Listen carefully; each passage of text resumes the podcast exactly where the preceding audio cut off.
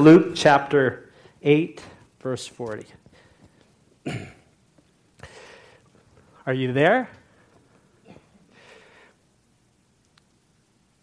The last phrase of chapter 7, if you were to go to the last phrase of chapter 7, it says, Your faith has saved you. In fact, in the King James Bible, it actually says that thy faith has saved thee.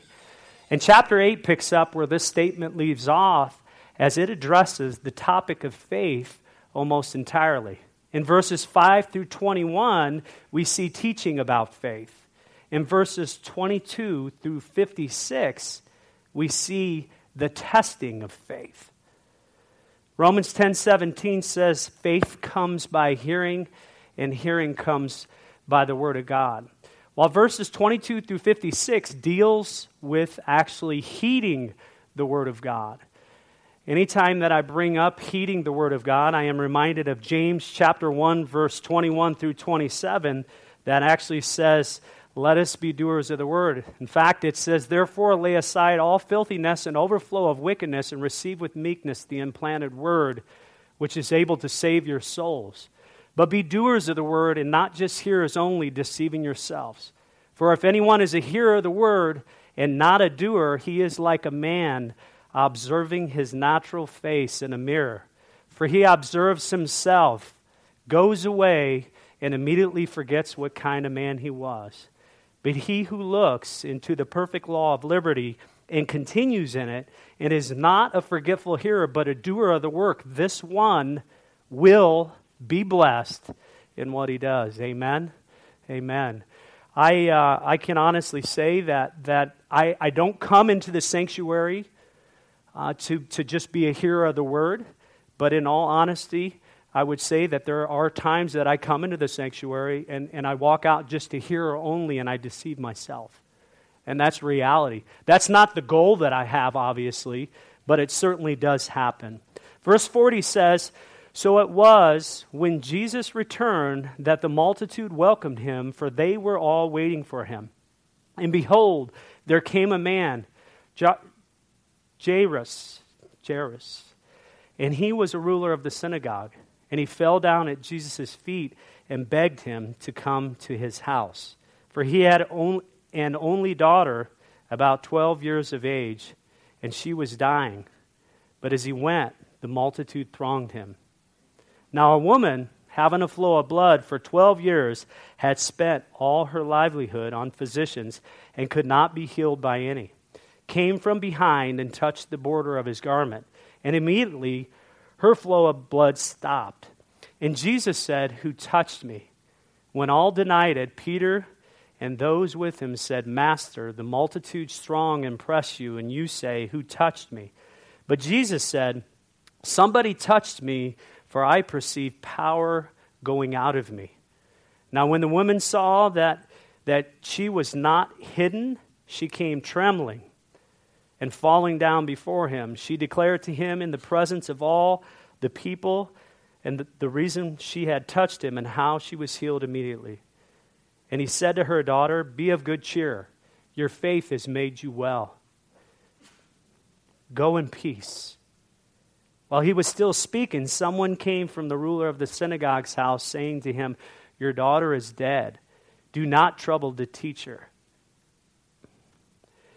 But when Jesus heard it, he answered him, saying, Do not be afraid, only believe, and she will be made well.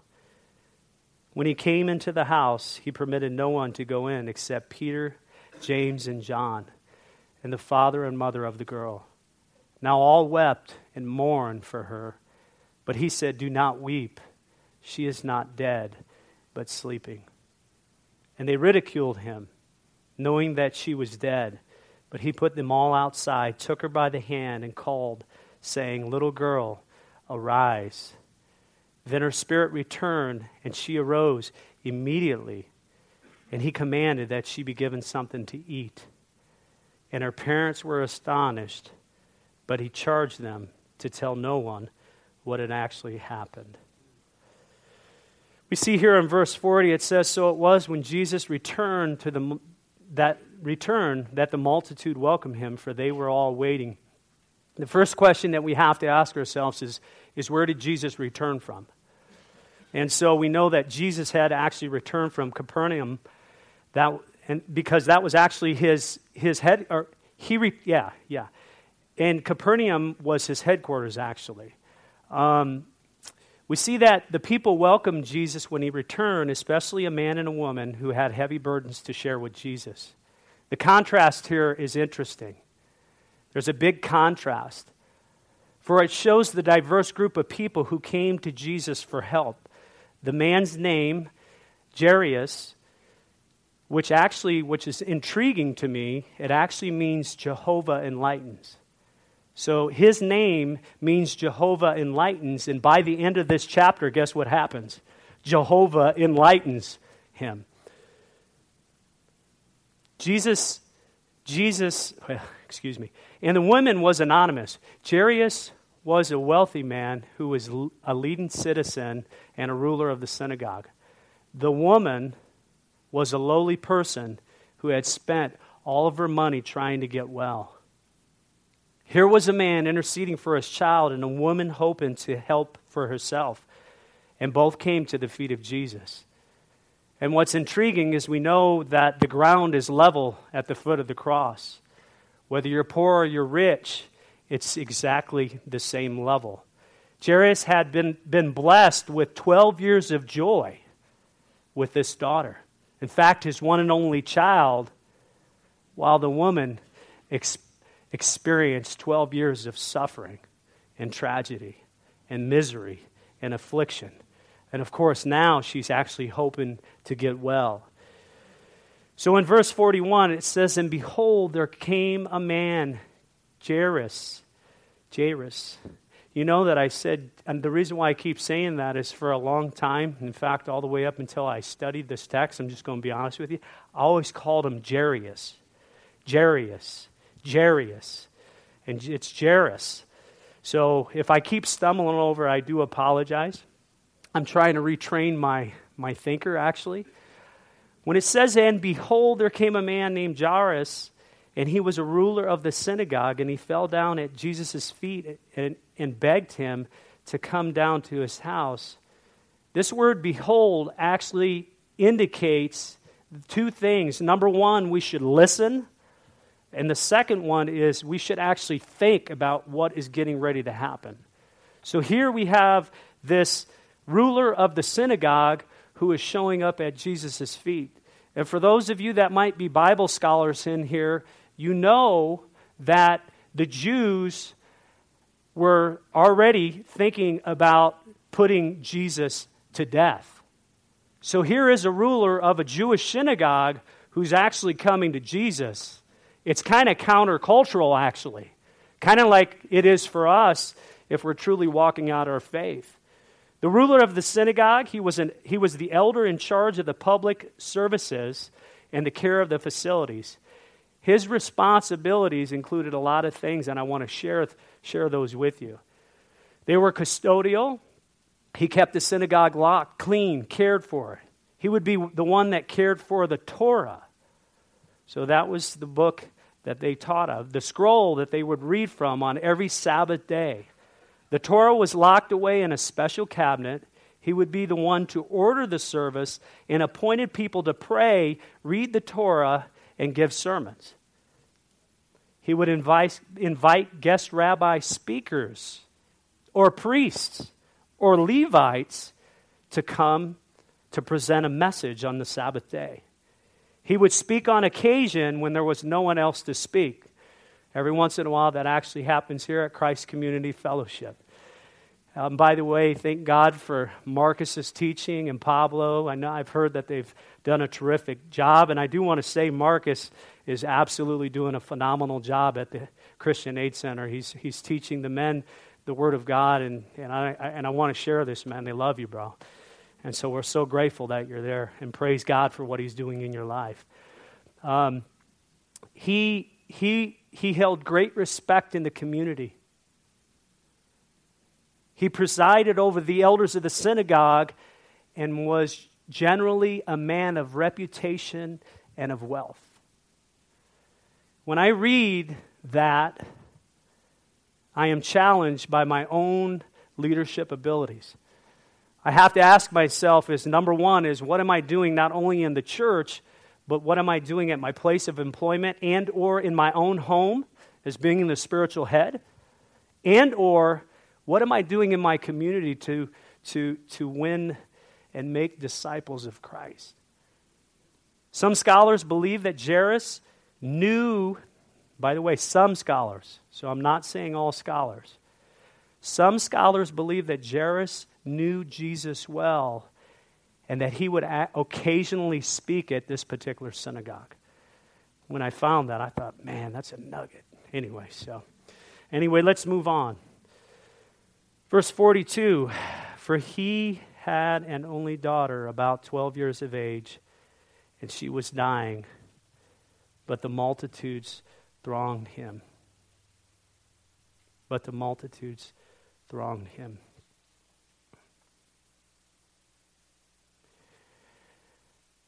I know there's one family in here. I can't speak for, for a lot. But, but I want to share that this story is near and dear to my heart. And you're probably going, well, well what are you saying, John? It, it's because I can identify because I've been this parent. Only my daughter wasn't resurrected. Okay, and I know there's another family in the, in the church. There might be more of you, but the story still gives me hope. And you know, the neat thing is, is as I look forward when, when, when, when I walk through that gate in heaven that my little girl's going to be there and she's going to meet me and she say, Daddy, welcome home. I have that hope. I will tell you in my own life, it was one of the most difficult things that I had ever gone through. And I'm grateful for God's mercy and grace and for the assurance that He gives me every single day that I just need to keep my focus on Him. So, anyway, going back to this text, and, and by the way, I have other kids. I want to bring that up.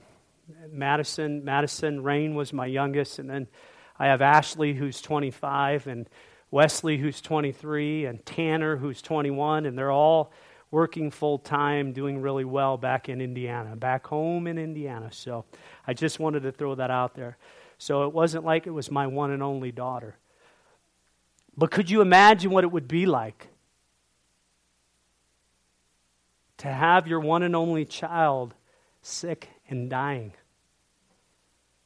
Sick and dying. No resources, no religion is going to fix the problem. And so here, this ruler of the synagogue is actually going against what the Jews are saying about this Jesus. He goes running to Jesus and he begins to plead with him to come and heal his daughter. In verse 43, it says, Now a woman having a flow of blood for 12 years, who had spent all her livelihood on physicians and could not be healed by any, came from behind and touched the border of his garment, and immediately her flow of blood stops. When I read this text, I, I think about the thronging crowd and I also think about my own life and how there was a time that I was part of the thronging crowd. You know, kind of being swayed by the crowds. But what's intriguing is there was hundreds, if not thousands, that were thronging Jesus. But in this text, notice that the only one Jesus recognized was the one who touched the hem of his garment. See, Flesh throngs, faith touches. That is where the Lord wants us all to be. She came actually from behind him and touched him. I want to read out of Mark, and I, and I want to remind you that this particular story is written in three Gospels. It's not in the book of John, it's in Matthew, Mark, and Luke. And I want you to know that, we, that, that Luke is a physician.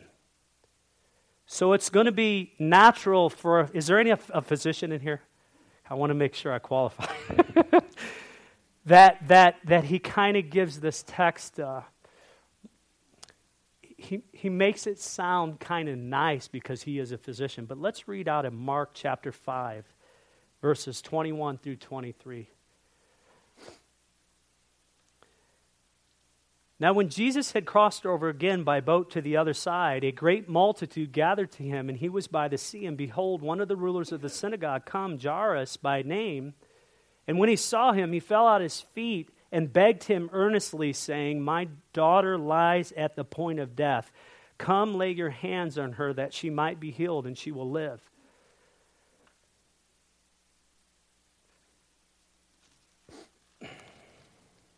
Sorry.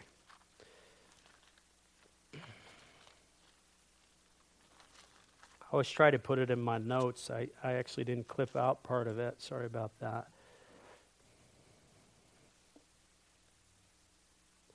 So Jesus, verse 24, so Jesus went with him, and a great multitude followed him and thronged him. Now, a certain woman had a flow of blood for 12 years. And this is the point that I want to kind of highlight here. And had suffered many things from many physicians you guys see the language difference? Luke was being kind because he was a physician. Mark ain't being so kind. Notice, notice that he said it was the physician's fault she was in the situation she was actually in. She had spent all that she had and was no better, but rather grew worse. When she heard about Jesus, she came behind him in the crowd and touched his garment, for she said, If I only, if only I may touch his clothes, I shall be made well. Immediately, the fountain of her blood was dried up, and she felt in her body that she was healed of the affliction. I want to move back up to verse 26 and talk a little bit about that text. It says that she spent all that she had and was no better, but grew worse. I can't speak for anybody else but me, but I can tell you in my own life, I sought all to fix what was going on inside of me. And do you know, all left me empty, and nothing would heal the condition that I had of my heart until I finally touched the hem of Jesus' garment. And I want you to know it's not just that touching it once, but it's actually holding on to it and not letting it go. And you know, there's times actually in my walk, man, I kind of let it go. You know what I mean? In fact, I would say I kind of let it go, and what begins to happen is, in fact, I would say sometimes even after I leave church on Sunday and Monday comes, I begin to hemorrhage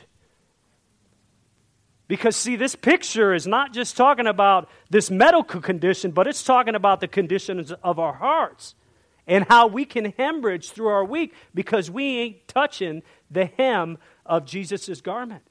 And we're not holding on to it. And, folks, I'm guilty. I'm guilty. And you know, one of the, one, I, I was raised up in a Calvary Chapel.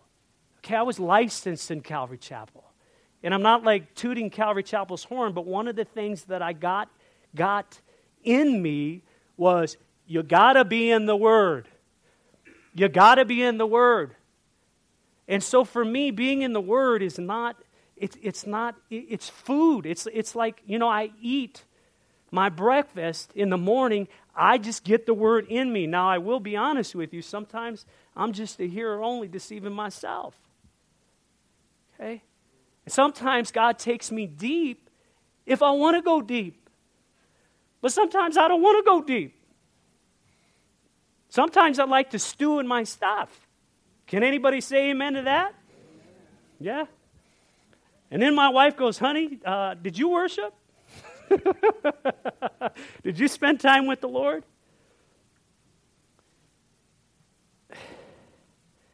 But the reality of it is, is, is, he wants us to hold on to him. And so my, the first question that I have for you is, are you holding on to him? I've said it before and I'll say it again that, that I've been in the ministry for some years. And one of the things that, that, that, that I, I enjoy doing, it's not just here in this church, but, but just studying the church. And not one specific church, but the church. And looking at at the way they do church and, and when I have not just people in my life and I look at these different models, and, and oftentimes I can see thriving Christians. And, and the question I have to ask is why? Why and how are you thriving? And, folks, it's real simple. It's because they're holding on to the hem of Jesus' garment. They're spending time in His Word. They're spending time in prayer and in, in, in family. If there was one thing that I could drive home, it is absolutely crucial. Okay? And Matt did not put me up to this. It is absolutely crucial that you are in relationship with your brothers and sisters in Christ. Fellowship, and I'm not talking about the, the drive-by hellos here in the sanctuary. Hey, how you doing? You know, bless Denise, praise God for what, what, what God's doing in her life. But she came by and I said, How's your ankle? She told me, and I'm, I'm, I'm excited about that, but that's the only few words through the week that I will share with her and then her husband too. Hey, Chip, how you doing, man? God wants us to be in fellowship, okay? And I want to get back to the text.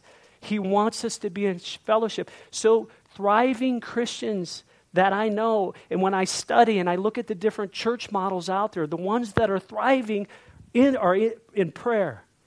They're in the Word and they are in fellowship. Koinonia fellowship. They are becoming intimate with one another.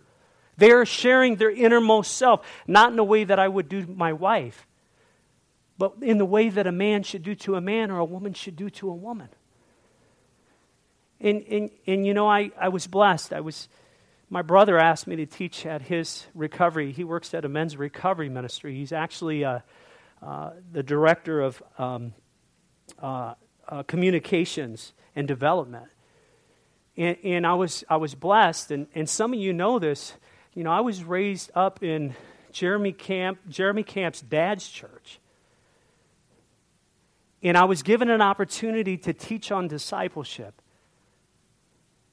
And when I started looking at discipleship, because discipleship has really been on my heart heavy for the last two years. And Tom says, Well, John, I'm coming with the word. Praise God. You got to give them the word. But you have to teach people how to be in healthy relationship. Healthy relationship. I'm not talking about superficial. I'm talking about safe, healthy relationships. And you know, it was interesting because I could feel some, I could just feel like ironing was sharpening iron. And I can't go into the detail in that. But I realize, and I say this in my own life, that in the midst of being in the ministry, it doesn't mean that I am in fellowship all the time with my brothers and sisters. I, am in a lot of activity. God wants us to be in fellowship. So listen, church family, if you are not plugged in into the women's group here at the church or the men's group, I beseech you, therefore, brethren, by the mercies of God, that you do this because it will make a difference in your life. Okay? That was a side note. Let's go back to the text. Okay? Back to Luke 8 43, says, Now a woman having a flow of blood for 12 years had spent all of her livelihood on physicians and could not be healed by any, came from behind and touched the border of his garment. I actually like the hem of his garment. I, I actually went on YouTube and I, and I know that there's some old song, and if anybody's interested, there's an old gospel song out, Touching the Hem of His Garment, by Sam Cooke and I would highly recommend you Google that one. You're probably going to have to be at least 40, though. I'm going to warn you, because it's old school, okay? But you will be blessed by that, okay? You will be blessed by that. So she had this issue of blood for 12 years. Now, now personally, you know, I, I'm not a female, right? Amen? So I had to go online, and certainly I had to ask my wife and talk a little bit because my wife is a professor, and in fact, she's transitioning to the engineering department from the biology department, but she taught on anatomy and physiology for years. And, you know, the first thing that my wife says is, is that this woman definitely became an anemic. And what's really bad, in fact, let me just read this clip. It says, especially in a society with an iron poor diet, and was likely chronically tired from the resulting decrease in her stamina. I've never had a flow of blood. But I can tell you sometimes that I have these emotions inside of me that if I don't manage them, they begin to manage me, and guess what? I become just like her. And you know why that is? It's because I've, I lost my focus. I've lost my focus.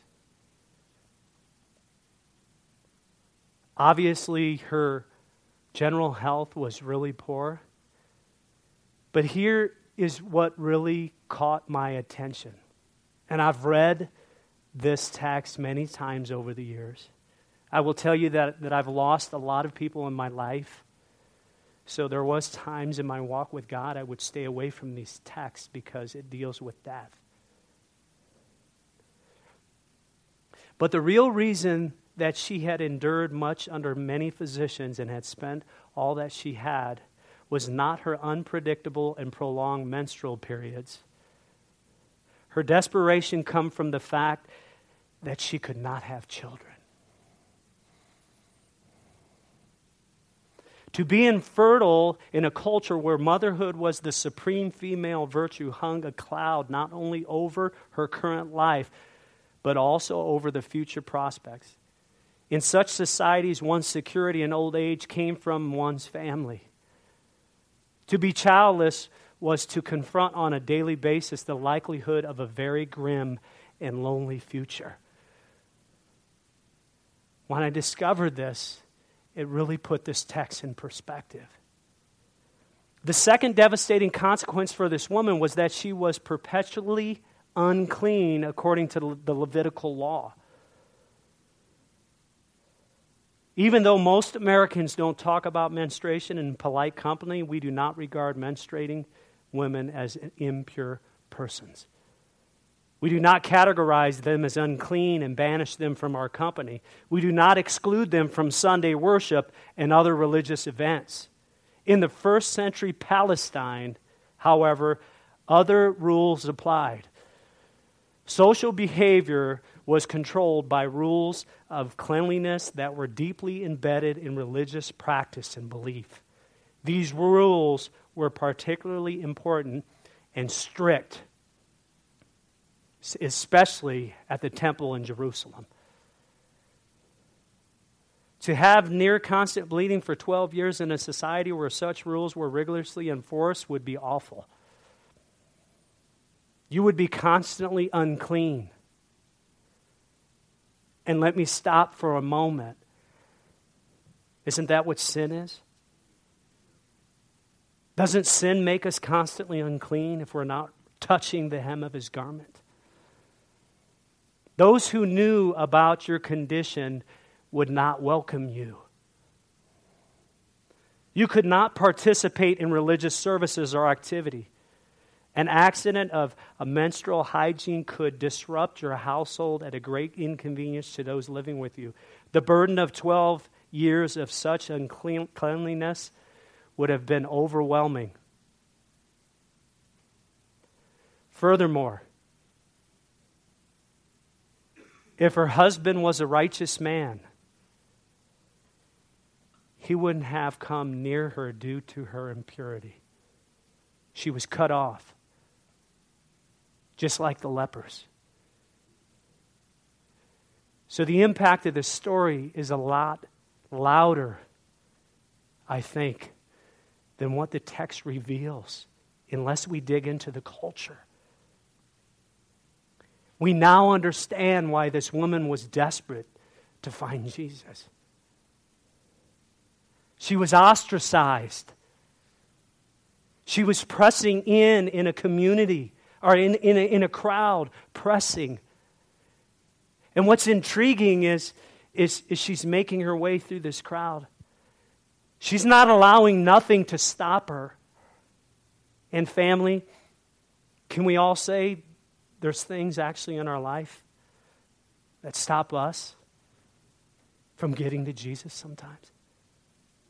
And what's intriguing is, is the text actually says she came in verse 44, it says she came from behind and touched the border of his garment. And, and immediately her flow of blood stopped. Jewish men wore tassels of blue, twisted cords on the corner of their outer garments as a reminder that they were to obey God's commandments.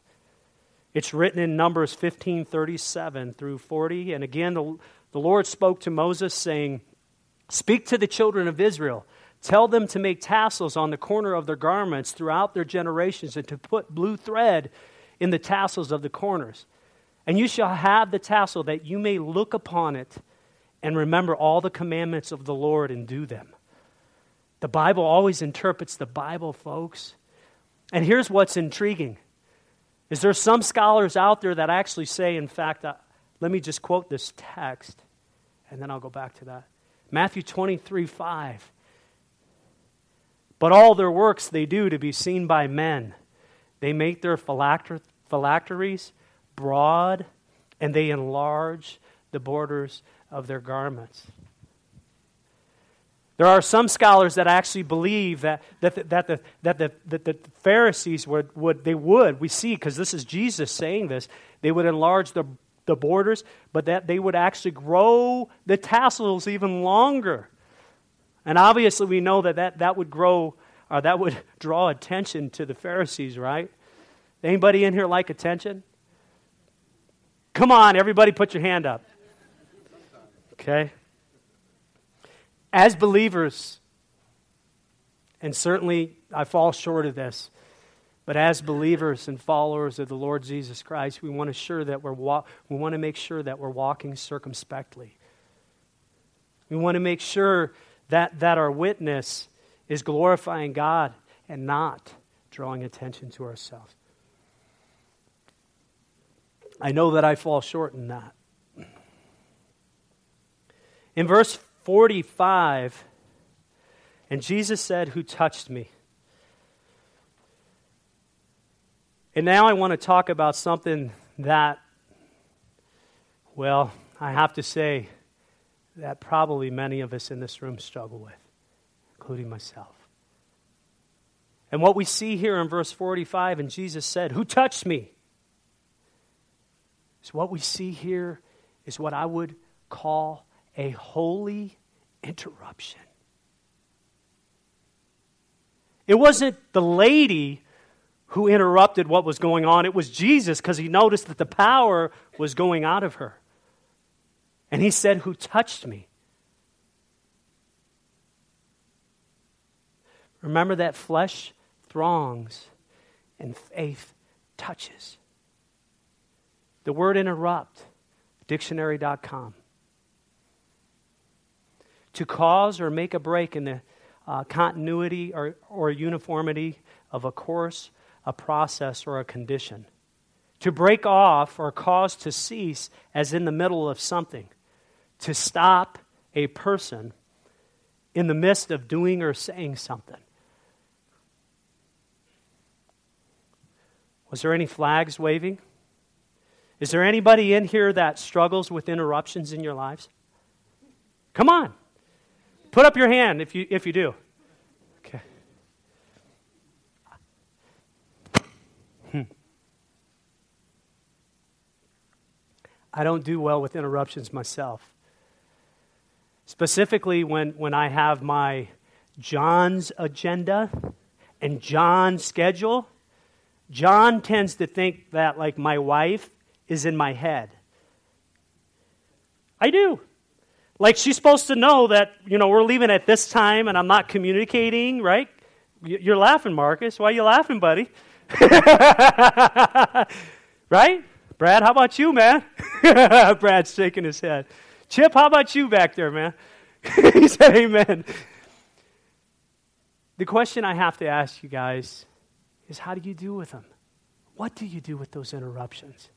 And you know, I was really blessed and, and, and and I discovered I discovered this nugget that I want to share, and it's not from my life, but it's, it's from the life of Pastor Chuck Smith. Okay? And Pastor Chuck Smith of Calvary Chapel was asked years ago about interruptions. His response was, I just pray, Lord, give me patience when I'm interrupted. Because I plan on being interrupted. If I plan on being interrupted, then I cannot be interrupted. Okay? It's only when I don't expect to be interrupted that I can be interrupted. I anticipate I will be interrupted, therefore, no one can interrupt me. I think that's a good methodology, right? Can we all say amen to that? C.S. Lewis wrote The great thing, if one can, is to stop regarding all the unpleasant things as interruptions of one's own or real life. The truth is, of course, that what one calls the interruptions are precisely one's real life. The life God is sending one day by day. What one calls one's real life is a phantom of one's own imaginations. Dillon Burroughs, he's a Christian apologetic teacher, he said this When Jesus was interrupted, he started where he was and helped those in need who were nearest to him. There is always another mission out there, the next cause, the next city, or the next country that seems to be the most important mission we could pursue. Jesus illustrates that our greatest mission is often the person in front of us. Hmm. So we have this holy interruption. When all denied it, verse 45, Peter and those with him said, Master, the multitudes throng and press you, and you say, Who touched me? Imagine that, the Galilean, Peter, always speaking out of turn, always the loudest and the boldest, and he's saying, What do you mean? They're thronging you, Master. I love Peter. I can identify with Peter. Can anybody else in here? Okay, yes, that's great. The text goes on. It says, it says, now, when the woman saw that she was not hidden, she came trembling and falling down before him. She declared to him in the presence of all the people the reason she had touched him and how she was healed immediately.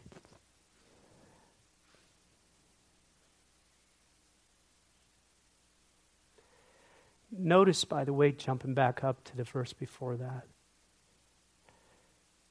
what stopped Jesus and interrupted Jesus? Was it the touch or was it her faith? Remember, we started off, if you go back to the last verse of chapter 7, talking about faith, because that's where we're at in Luke. Okay?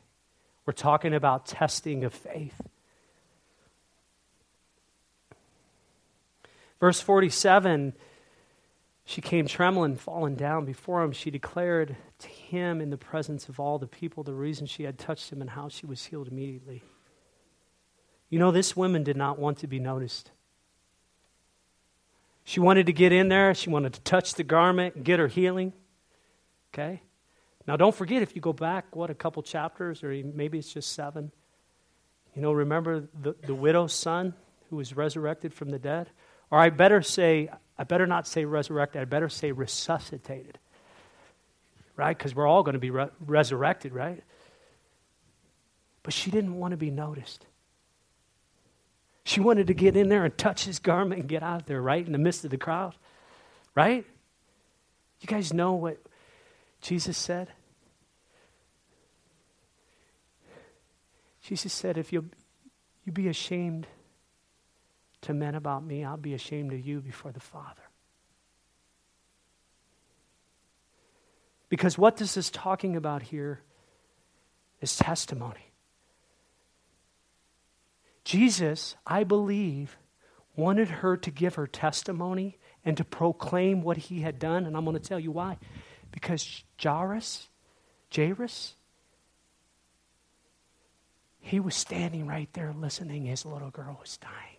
Because in the next text, we're going to learn that they come to him and say, She is dead. Okay? Folks, Jesus, Father, the Lord, the creator of the universe, if He has saved you, He desires for you to share with others what He has done in your life. But when I say the word testimony, you, you can't have a testimony if you don't first have a test. Because that's where faith and that's where God's power is exercised in our lives. And by the way, hear me out. You know, God did um, and continues to do a mighty work in my life. But if I go back a long time ago and I'm always given that broken record story of this is what he did, and, and there's nothing new, I have to check to see if I am in the faith. I have to check to see if I might have left my first love. Because we see that in Revelation. If Jesus put it there, guess what? It is possible. Okay? Jairus is listening. He is listening. Why did the Lord ask her to give her witness publicly? Wasn't it an embarrassment to her? What Jesus did privately in her life, he now wants her to tell publicly. You never know who's listening, folks. Okay? And I do have a, have a, a little nugget that I hold near and dear to my heart. You know, the, the gospel isn't something that I just receive one time and go about my business. It needs to be living, it needs to be a message that's impacting my life on a daily basis, right? I have learned in my life and through my studies that if I am not sharing that gospel, I come to a place of taking inventory of my walk with the Lord. And I find that oftentimes my time with Him has gone down, and that message isn't working the way it was. Why would we share a message if it wasn't first working in us? right? Right?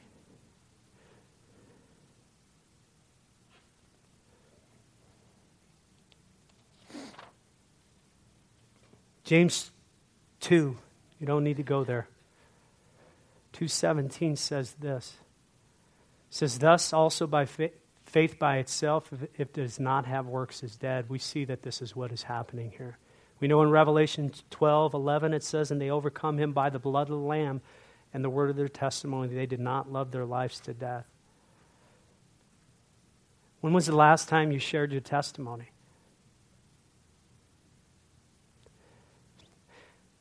I have to ask myself when was the last time I shared my testimony? You know, I'm really blessed because I, I work at a rescue mission. And, so, and I get to do that a lot. Okay? But I can't always use that as an excuse. I have to think, when did I share it in the community? Verse 48 says, And he said to her, Daughter, be of good cheer. Your faith has made you well. Go in peace.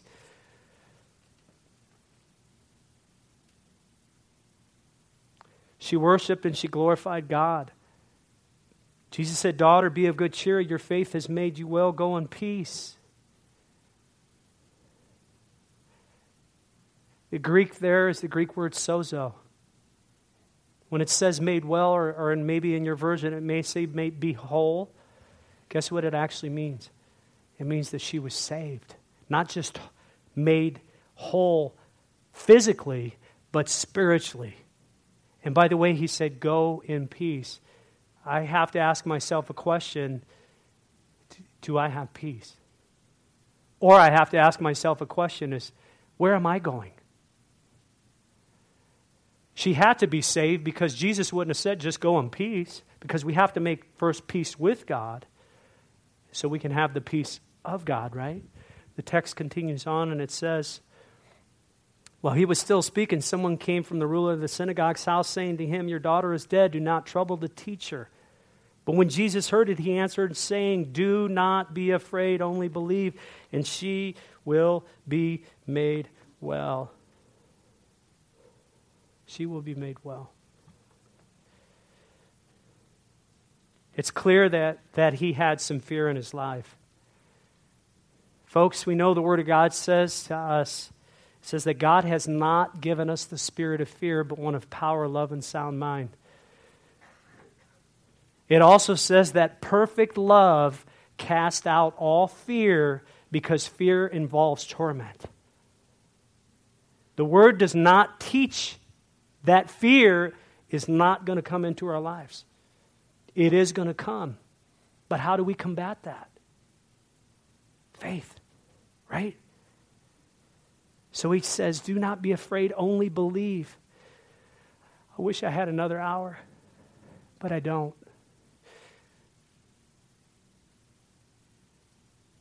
Because those words, only believe, is where I finally surrender my life to Jesus Christ. I had a knowledge of God, but I denied the power thereof.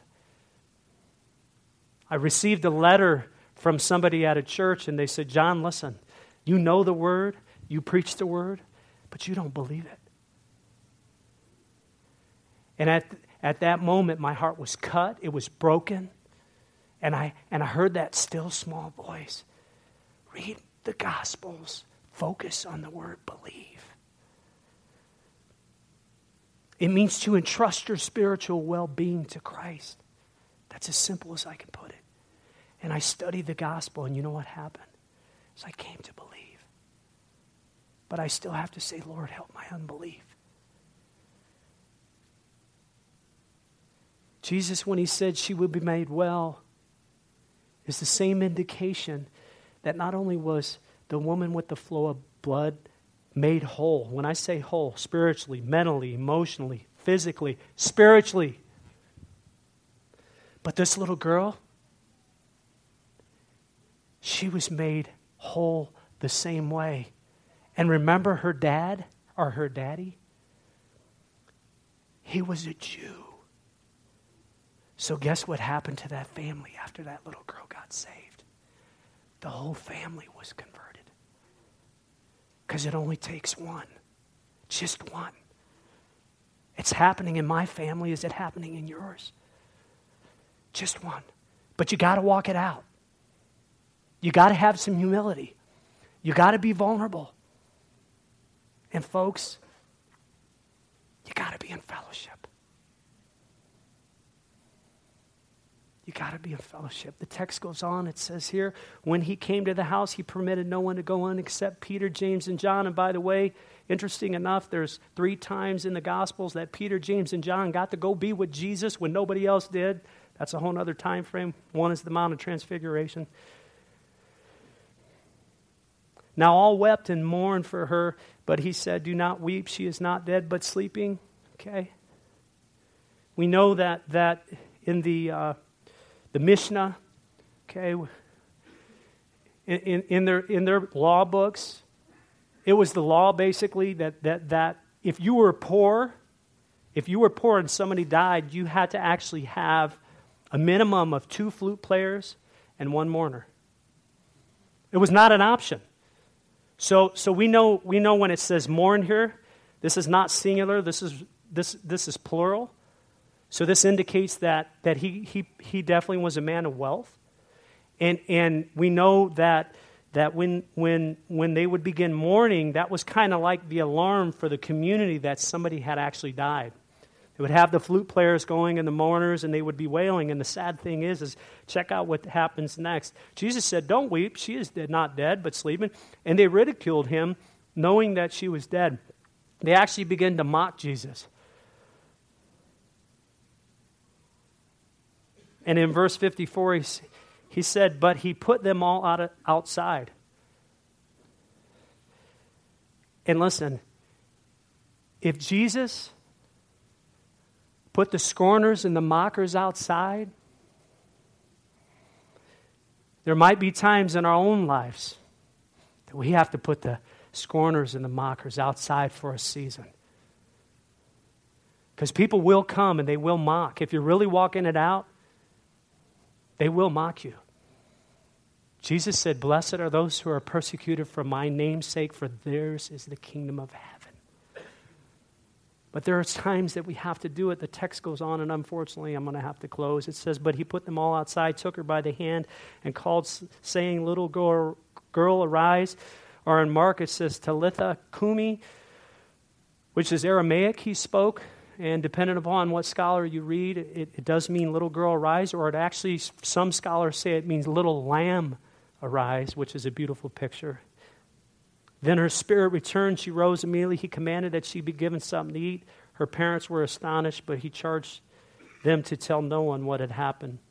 Her spirit returned. Jesus commanded them to give her something to eat. Obviously, she was sick. She couldn't eat. Okay? And so I close with this question. I'm out of time, folks. Jesus is passing by again this morning. Don't miss him. Reach out and touch the hem of his garment. And I have a final question Will you remain part of the crowd? Or will you reach out and grab the hem of his garment? Remember, family, faith without works is dead. Let us close in prayer. Lord Heavenly Father, we thank you for uh, Luke, Dr. Luke, Father God, in this text. And Lord, we thank you for speaking to us in many different ways this morning, Father. Lord, I, I would ask, God, that, that you would deepen our convictions with you, Father, and that you would take us into the deep things of God. That you would grow us in grace and in the knowledge of the Lord Jesus Christ. And Lord, for those that are in this room that have struggled, to be in fellowship. I would pray, Father, that you would impart strength and courage and tenacity, Father, for them to step out in faith and get connected.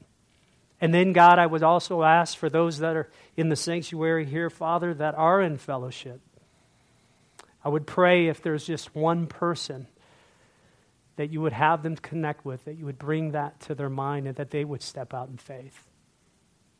And God, I would also ask, God, that you would fill us with your Spirit, Lord, and, and empower us, Lord, by faith to touch the hem of your garment. Lord, we lift up our pastor to you and his family, and God, we would ask that you would continue to bless them. I pray that they have rested. I pray, God, that there is revival. I pray that you would grant traveling mercies. Lord, help us to glorify you in word, thought, and deed this day. We look forward to your soon coming. We love you in Jesus' name, amen.